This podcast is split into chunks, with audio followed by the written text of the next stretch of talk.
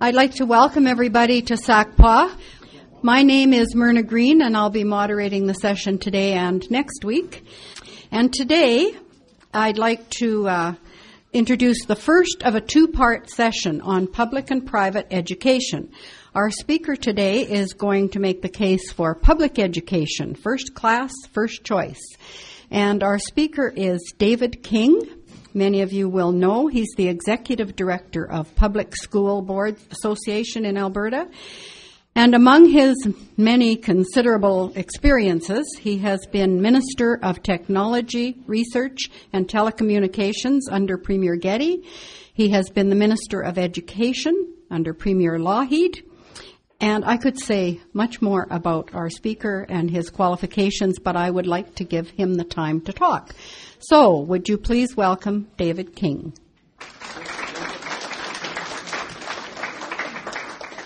I always thought that my best qualification uh, for being Minister of Education was that I started in grade one and grade two in Bowman School. And when my parents moved to Edmonton, I took with me a letter of commendation from Agnes Davidson. I don't, uh, I don't know if it was brains or the letter of recommendation that carried me on once I got to Edmonton. I would like to begin by uh, thanking you for the invitation to speak this afternoon. If memory serves me correctly, this is the fourth time that I've spoken to the Council, although the last time was more than 15 years ago. There have certainly been some changes. Myrna asked if I would speak about public school education as a contribution to your ongoing dialogue about education in the community let me begin by saying uh, that I'm not here to compare public school education to any other system of education. I support choice for parents and students. I'm not here to argue that other forms of schooling are bad, but I do want to make the argument that other forms of schooling simply don't serve the same broad public purpose that is served by public schools.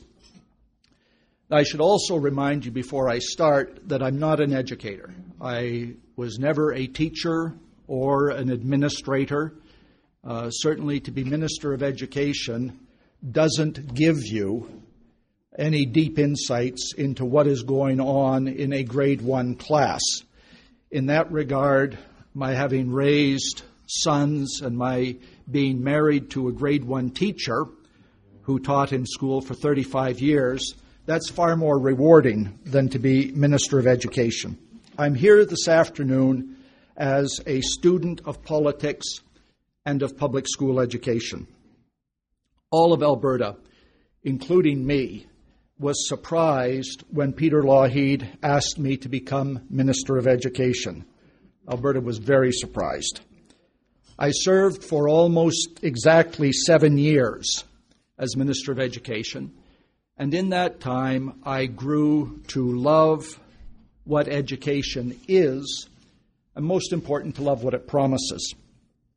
And I began to understand public school education in a way that I hadn't understood it before. In other words, I'm going to talk to you this afternoon about things that I wish I had known when I was Minister of Education in spite of Ed's efforts to teach me at that time.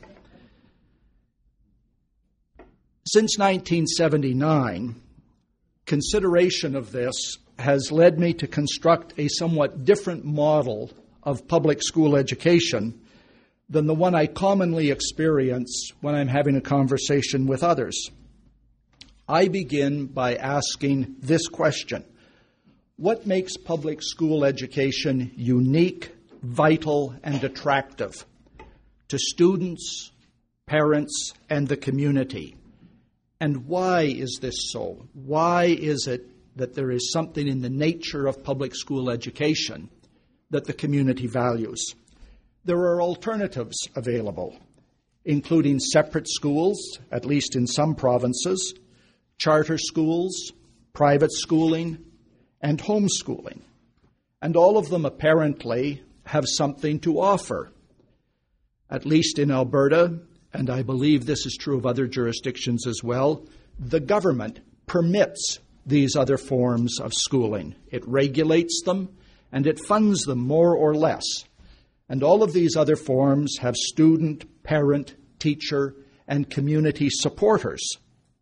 In addition, all of them have advocates who are prepared to argue that they're a better choice than public school education. When people have choices, why should they choose the public school system other than convenience?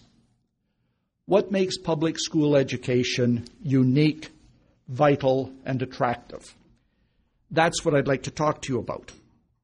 But before I talk about public school education, I want to make just one comment about all education. In my experience, all education, no matter how it's provided, is essentially about relationships. And it's essentially subjective. It might surprise you if you're inclined to think that education is about reading, writing, and arithmetic. But I would say no, that there's something deeper than that. Whether in China or in Alberta, no matter where we are, no matter what pedagogy we're following, what we really want to accomplish with students, with little kids, with 17 year olds, is to teach them, to draw them into numerous, diverse, strong, and healthy relationships, while at the same time giving them control and mastery in their relationships, teaching them how to start relationships, manage relationships, mend relationships, end relationships, and do this in a substantially conscious and self controlled and creative way. What we want to do is to draw students into a relationship with peers, the other little kids in the class, with elders, their teachers, the school secretary, the custodian, with ideas, with nature, with knowledge, with tools, with time, with virtues, and with attitudes. We want to draw them into relationships with all of those things that I have mentioned. If a student can have a wonderful relationship with math, if a student can learn how to master relationships with others, if a student could have a relationship with history, what more could we ask of our education system than that it teach children how to develop and engage in relationships? If the essential work of education is about relationships, then it's misleading and dangerous to focus on students without, re- without reference to their relationships. If education is the story of helping kids to build healthy relationships, then we can't always treat the student as being dominant in or at the center of the relationship.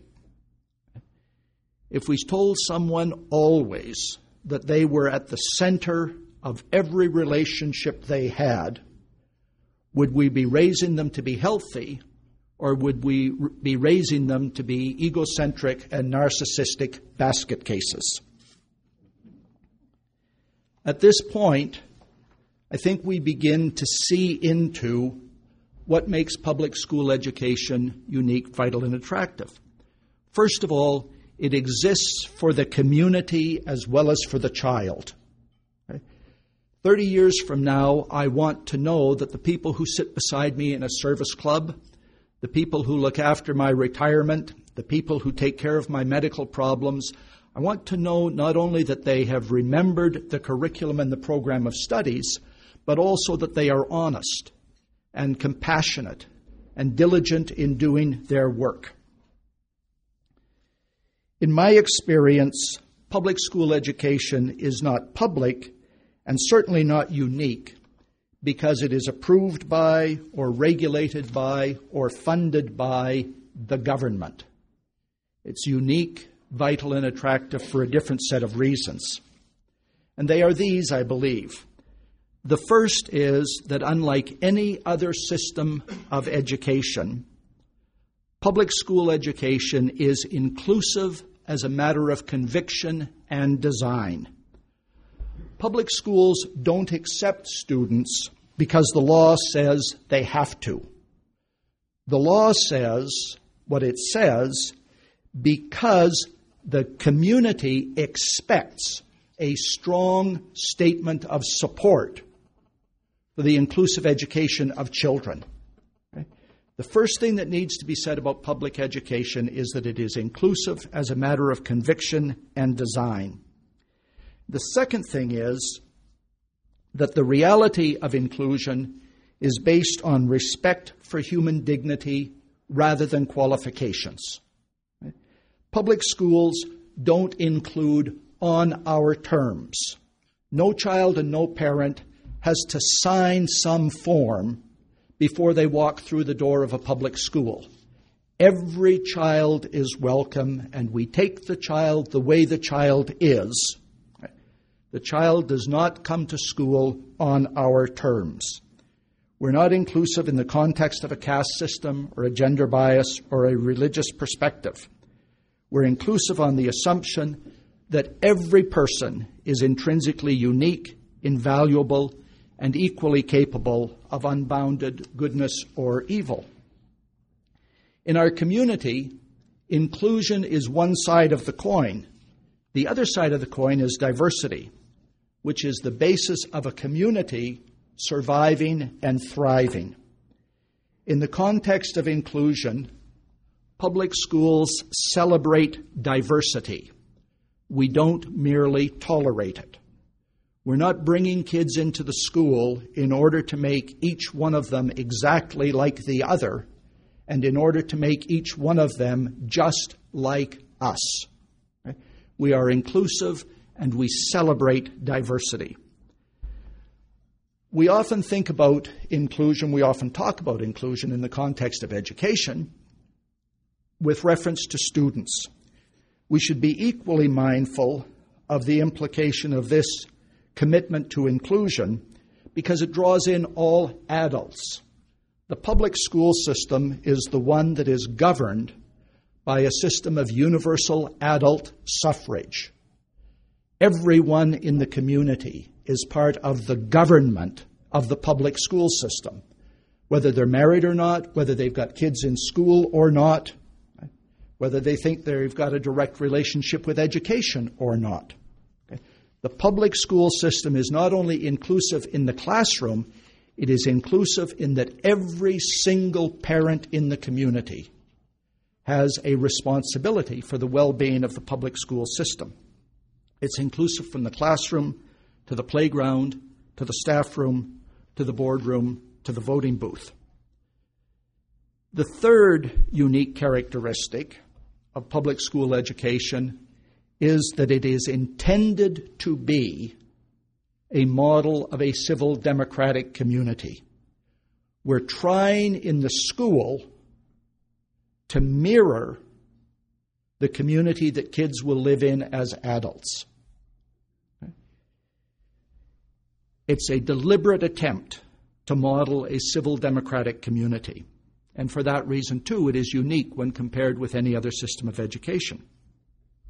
If every person, child included, is intrinsically unique and equal in the sight of God or nature, then our community must be democratic, and a vital part of its public work and its common space has to be what we call public school education. Public schools provide the first experience for most children of a stable, enduring community that is not based on family ties. The public school is the means by which the community seeks to draw students into an understanding of, and then a commitment to, and then an engagement with the idea of community. Public school is the means by which we make our children citizens of our community. It's the place where we experiment with ideas and practices that push the boundaries of community, push the boundaries of democracy and of critical and appreciative inquiry, and knowing and knowledge. Public schools and the challenges of democracy also teach us something about the idea of inclusion. In a democracy, inclusion is not only a right, I have a right to be included. It is also a responsibility. I have a responsibility to include in my community the recent refugee from Kosovo, the recent refugee from Southeast Asia. Inclusion must be treated as both a right and a responsibility. The fourth unique characteristic of public school education is that it models self government more than representative government. It's not one or the other, but it tends to model self government. On the table, uh, there has been distributed a two column sheet. Local politics, which is not party politics, is profoundly different from provincial or federal politics, which is party politics. And I'm not going to belabor the point, but I would certainly invite you to look at that and just accept for the moment my argument that in many ways local politics is more sophisticated and more fruitful than provincial politics or federal politics. And if we are thinking about the evolution of our political system, I would certainly urge you to consider that it might be more fruitful to have the evolution move in the direction of the way municipal governments and school boards practice politics rather than vice versa, rather than to have municipal politics and school board politics move in the direction of the provincial government and the federal practice of politics. And I'll come back in a moment to why I think that is. Local communities have greater capacity for self government than do geographically larger communities. I think that local politics is more complex, richer, and more sophisticated than provincial or federal politics. And I've spent a long time in either vineyard. Local communities are webs of relationships. You see that in this room, and you note that there aren't MLAs or MPs in the room right now because they spend too much time away from their community in the capital. They spend too much time in caucus, too much time in a House of Assembly, and not enough time in the community that elected them. I was driving out of Claresholm a couple of months ago and saw a billboard that said, Less Ottawa, more Edmonton. With respect, I would suggest to the creator, uh, that is, the author of the billboard, not God, that the sign might have said, Less capital, whether Ottawa or Edmonton, and more community, whether Claresholm or Lethbridge. Local politics, I believe, is in some respects more important than provincial or federal politics. I say that because I believe profoundly that the health of the entire political system depends upon the health of the local community and politics in the local community, both municipal politics and school politics. In other words, the evolution of democracy is a desirable pro- prospect and we should think about it evolving in either way rather than constantly in one way.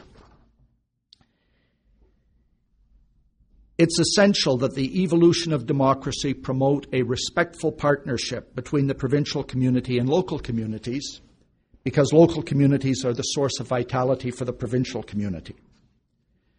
Now, why on earth would I have said any of that in a conversation about public school education? The answer, I think, is that both the provincial government and the local community are politically involved with public school education, and they should be. There's constant tension between them. At the present time, that tension seems constantly to move in the direction of the provincial government. In order to be an effective participant in local government, whether as a citizen or an office holder, it's always helpful to have an idea about why things are as they are and how they work. The reason that I think we need to be concerned about the government of public school education is twofold. One reason is generic, and one reason is really at the heart of public school education. The generic reason is this in times of turmoil, and I think there's little argument that these are times of turmoil, the best way to assure substantial continuity and success is to encourage what scientists call differentiation, which is diversity, and redundancy. If you want to increase the likelihood that the shuttle will return to Earth, you don't put a bigger computer on it and centralize the computing on the shuttle. You put a second computer on that is called a redundant computer. And if you want to increase the likelihood even more, you put another backup computer on. In times of turmoil, the best way to ensure success is to allow different people in different communities to make different responses to different sets of circumstances. Okay? That is sometimes called decentralization. In this vein, even if you're unhappy with the decision that is made by your school board, you should be constant in your support for the decision making role of locally elected school boards. Innovation really comes from the margins far more often than it comes from the center. That's the lesson we learn from Isaac Asimov's Foundation trilogy or from the reality that Medicare was invented in Saskatchewan. It wasn't invented in Queen's Park, and it wasn't invented on Parliament Hill. The first public kindergarten in Alberta was in Lethbridge, probably because you were far enough away from the capital that nobody was paying attention to what you were doing. Now, the particular reason why we should be concerned about the relationship of the local community to the provincial community is this. I started by saying that all education is about relationships. We want kids to have a wonderful relationship with math. We want them to have a wonderful relationship with teachers. We want them to have a wonderful relationship with time. It follows then that education has to be provided in a natural environment, right? not in a huge institutionalized environment.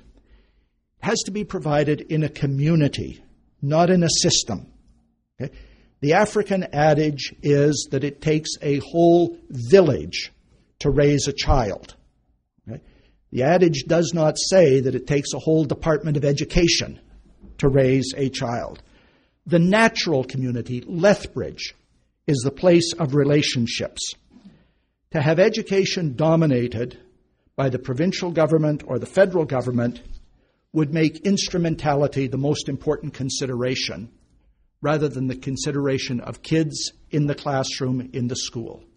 And what we want is to have a focus on kids in the classroom in the school. I find it interesting that all of Europe has publicly funded and regulated education France, Italy, Sweden. A question intrigues me. Why does the conversation in so many countries off continent refer to state school education provided by state schools? Why is it that when you go into a small village in France, the school in the village is a state school and not a public school? The answer, it seems to me, is that people in other countries, in their casual conversation, recognize and state a profound truth. They're not the owners of that school, it is owned by the state. State control of schools leads to prescriptive curriculum and prescribed pedagogical efforts. It leads to wrongly conceived accountability to wrong masters. The great risk we face today is that the essence and vital importance of community has been almost lost to us as we consider public school education. We've lost the ability to speak of it with compelling stories and imagery. Community is being marginalized, not only in the context of education, but in many other contexts as well. The state claims to be more or less that nothing more or less than a larger community. But they say it's more legitimate because it's larger. I don't accept that. Public school education is the DNA of your community. You have to be concerned about it. The community has nothing else. Literally, you have nothing else that you can rely on to instill the values, the relevant skills, and the knowledge that will continue the community and strengthen it if you don't make that commitment to public school education. Public schools take care of children, transform them into students, educate them for life, and thereby renew our community.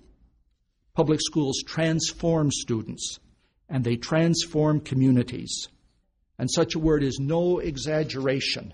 Lethbridge has been transformed by a hundred years of public school education. When I consider the questions and challenges that face public school education, no matter how daunting, I am filled with hope because I see public school education at the center of the response. Public school education, which is inclusive as a matter of conviction and by design, inclusive as a matter of respect and celebration, a deliberate model of a civil democratic community, and embedded in the local community through the agency of locally elected public school trustees. Thank you.